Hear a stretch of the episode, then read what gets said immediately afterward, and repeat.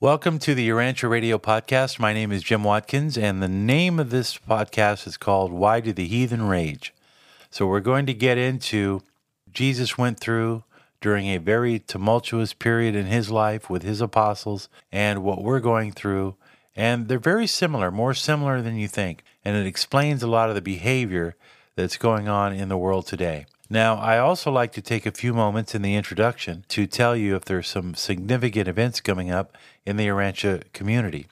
So if you have a significant event that you would like to promote, send it to me at urantiabookradio at gmail.com. But do me a favor, promote what we're doing here. We're trying to grow the podcast because we're trying to grow awareness of the fifth epical revelation. Best way to get a hold of me, urantiabookradio at gmail.com, urantiabookradio at gmail.com. Now, coming up Saturday, March 9th, Marvin Garin is going to be on the Spotlight series at the Urantia Book International School. It's March 9th, and it is 11 a.m. Central Time, and it will be hosted by Marvin Garin, and he is focusing on coming home to spiritual family. Go to the urantia.org website, and you'll find everything you need about this upcoming Spotlight series. In a second, why do the heathen rage? Good question, isn't it? Let's find out what Jesus had to say about it.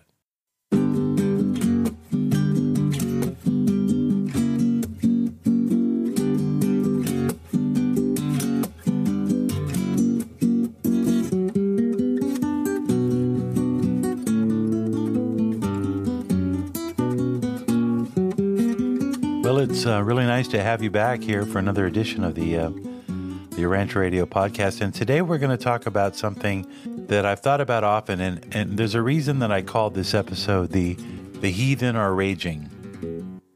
And uh, the reason that the heathen are raging are plenty, no question about that. But um, I think I think of this often when I see the amount of uh, confusion that's going on in the world um, and there's no doubt a lot of people are anxious, very anxious.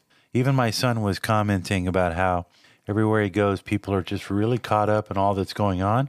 And I can certainly detect that when I have people on the program. And if you've noticed in the last couple of episodes, everybody is really concerned about what's happening. There's there's no question I know in my mind and in your mind that the earth is going through a, a transition. And the way that I explained it to my son was that you know, up until mo- most recently, things in life took a long time to change. It wasn't really until, say, the discovery of certain principles like, you know, steam power and electricity that things started to accelerate, just like right after the, Gutenberg, uh, the Gutenberg press and people started being able to read, things started to develop. Well, now the ship is out of the harbor and the Urantia book among, uh, you know, I'm not, not Uh, not only the Urantia book, but every, every anything right now will tell you that the thing, the rate of, at which there is change is very unsettling.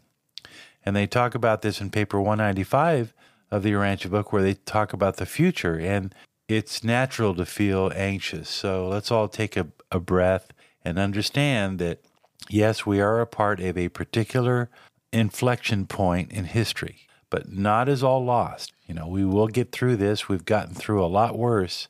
I'm sure that it was a lot harder to live as a Sangik as it is to live as a as an American, you know. But nevertheless, there are forces at, at work that are cr- creating a lot of the tension in the world, and most of it has to do with power and people who are arrogant and they just want to be in control.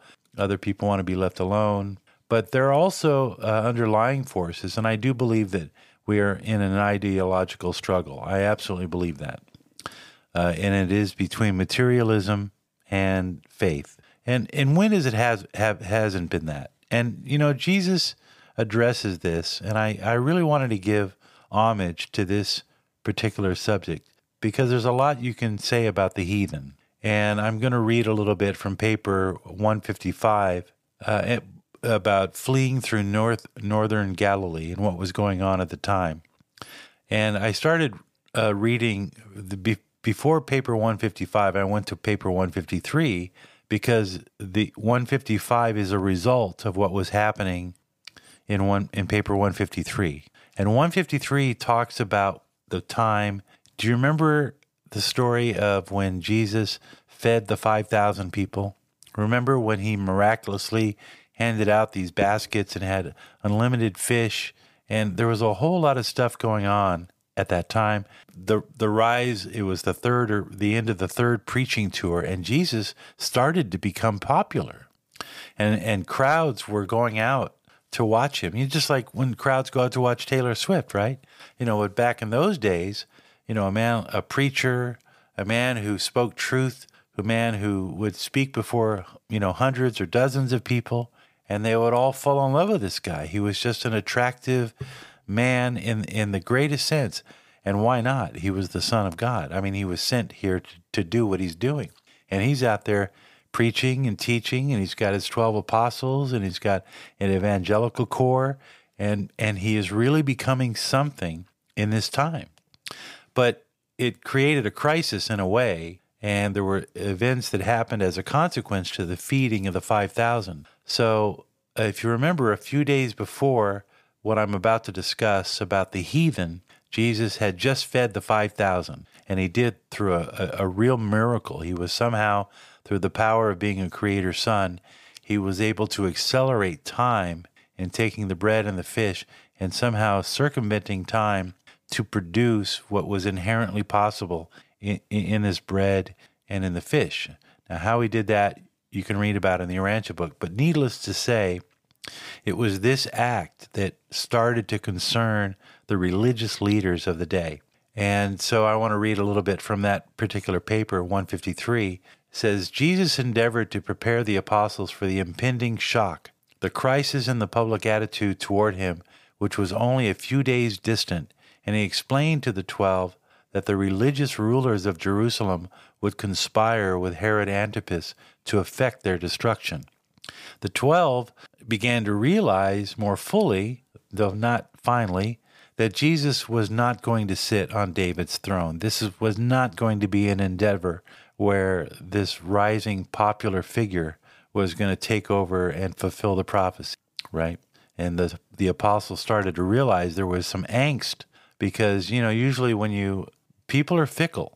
You know, it's not an accident that the very people that were clamoring and celebrating the master and the feeding 5,000 and they wanted to make him a king, many were in the same audience where they were crying free uh, Barabbas. People are fickle. Human beings, that's a characteristic that human beings have.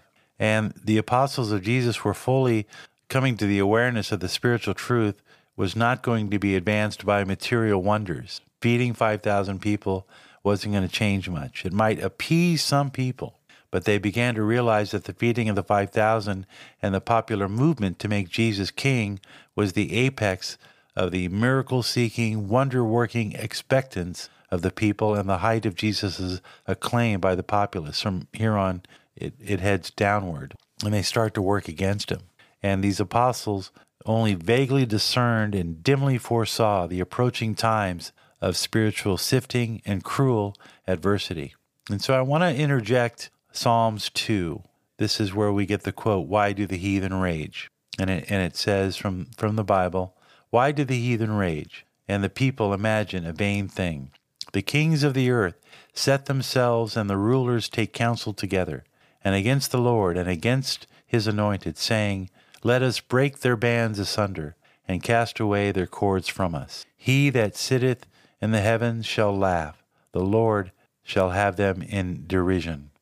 And so now we move on to paper. I want you to remember that quote because Jesus uses that quote to illustrate his point of what is about to happen. And it's and it's very relative to what's happening today in society. The rejection of faith, the rejection of religion, the rejection of of every, anything that doesn't have to do with materialism really. But it, it at its essence, at its core, it's the same thing today that the apostles and Jesus were going through then as they were going about spreading truth. They were a threat to the norm, they were a threat to the religious authority, they were a threat to the Roman authority. So it reads from paper 155 Before retiring for the night, the Master called his followers around him and discussed with them the plans for their projected tour through Batanea and northern Galilee to the Phoenician coast. Why do the heathen rage? And Jesus said, You should all recall how the psalmist spoke of these times, saying, Why do the heathen rage, and the people plot in vain?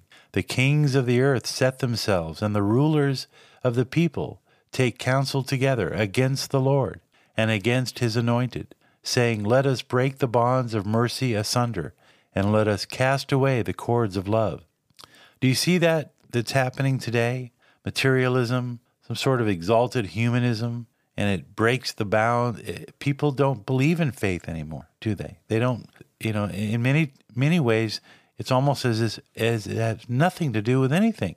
And uh, the, the kings of the earth set themselves and the rulers of the people get together and they push out faith and anything to do with God. You heard it the other day when they were talking about that people that were believed that their rights and their free will came from God were, you know, being considered as problematic.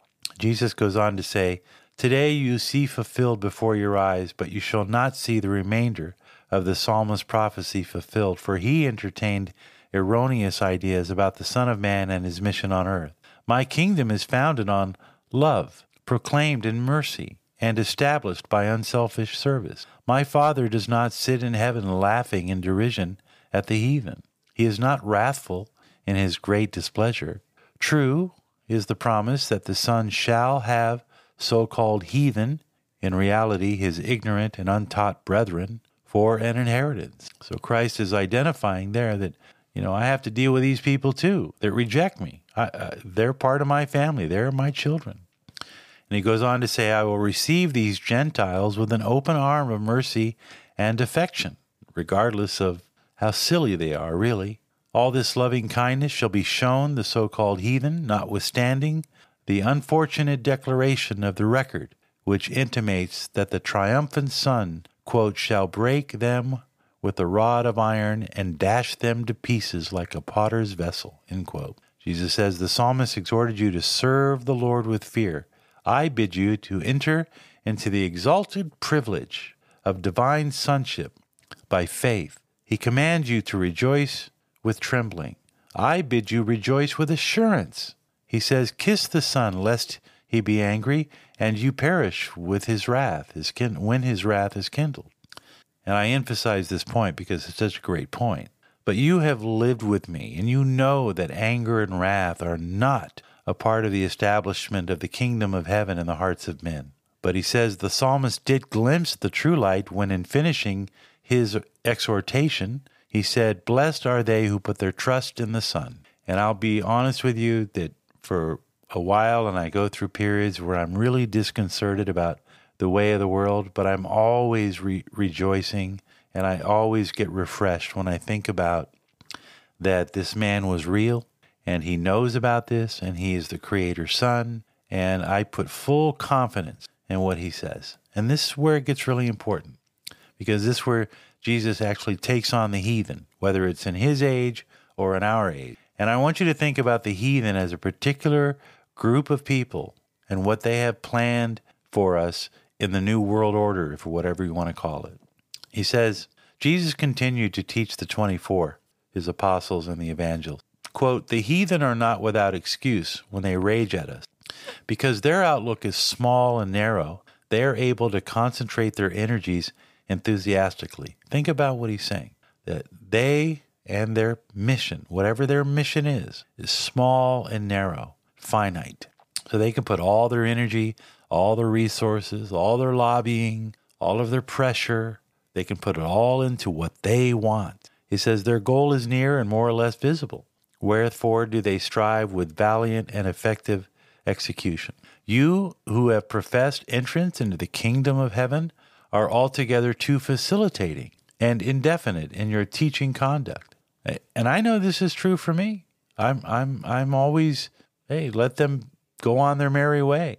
They're not going to get anything from. I'm not going to spare any truth on them. It's going to be like what's that expression? You know, this pearls before swine. It's sort of a spiritual arrogance, right? I'm not even interested in saving them. Why would I want to engage in somebody who's already told me they don't believe in God? Why would I want to waste my time? Jesus says, He goes, the heathen strike directly for their objectives. You are guilty of too much chronic yearning. if you desire to enter the kingdom, why do you not take it by spiritual assault? Even as the heathen takes a city they lay siege to, they lay siege to. You are hardly worthy of the kingdom when your service consists so largely in an attitude of regretting the past, whining over the present, and vainly hoping for the future.